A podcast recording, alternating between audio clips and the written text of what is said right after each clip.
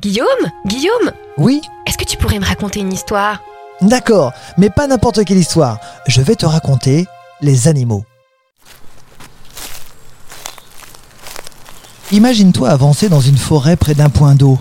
Tu stoppes tes pas Il se trouve là, devant toi. C'est qui? C'est quoi? C'est un python réticulé. Est-il venimeux? Malgré l'incroyable efficacité de sa morsure, le python réticulé n'est pas venimeux, c'est-à-dire qu'il n'injecte pas de venin lors de la morsure. Il tue ses proies en s'enroulant autour d'elle et il va serrer si fort que le cœur va s'arrêter. C'est ce qu'on appelle la constriction. La proie sera alors engloutie entièrement. Le python réticulé ne possède pas de dents. Il ne peut donc pas mâcher sa nourriture. Il va l'engloutir en ondulant son corps. Les deux canines à l'avant que tu peux voir sont recourbées vers l'intérieur de la bouche et servent non pas à la morsure, mais au fait que la nourriture ne puisse pas ressortir. Elles font barrière. C'est un grand serpent? Oui, le serpent réticulé est l'un des plus grands serpents du monde. Il peut mesurer, écoute bien, jusqu'à 9 mètres de long et peser jusqu'à 150 kilos. Que mange-t-il? Il se nourrit la plupart du temps de petits mammifères comme euh, des lapins, des rongeurs, mais aussi des oiseaux. Il peut s'attaquer à des proies plus grosses de temps en temps, comme à des singes, des civettes, des céraxis ou encore des cochons sauvages, mais je t'avoue que c'est plus rare. Ces proies plus grosses ne sont-elles pas trop grosses?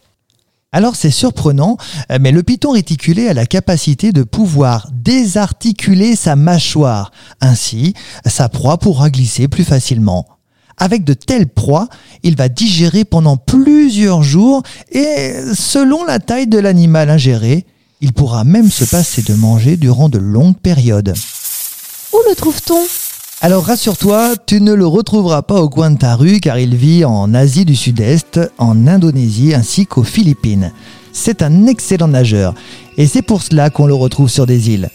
Il affectionne particulièrement les forêts tropicales humides, les prairies, les marécages ou les terres cultivées, du moment qu'un point d'eau se trouve sur son territoire. Est-ce qu'ils ont un pouvoir hypnotique? Par pouvoir hypnotique, tu penses certainement au célèbre Kaa, le serpent du livre de la jungle, et son chant ensorcelant Aie confiance, crois en moi. Eh bien, malgré que Kaa soit effectivement un python réticulé, l'espèce en réalité n'a aucun pouvoir, juste une incroyable puissance avec ses anneaux. D'ailleurs, dans le dessin animé, regarde bien, on voit très très bien que Kaa enroule Mowgli. Donc, attention à quoi? Attention aux anneaux. La femelle pond-elle des œufs? Effectivement, elle est ovipare, c'est-à-dire qu'elle pond entre 20 et 100 œufs qu'elle déposera dans un terrier ou dans un arbre creux.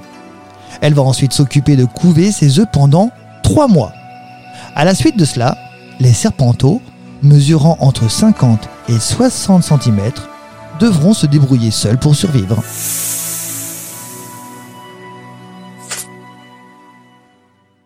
Ce podcast vous a été proposé par Radio Pitchoun et compté par Clara Moreno et Guillaume Covini. Merci pour votre écoute. On vous dit à bientôt pour de prochaines histoires.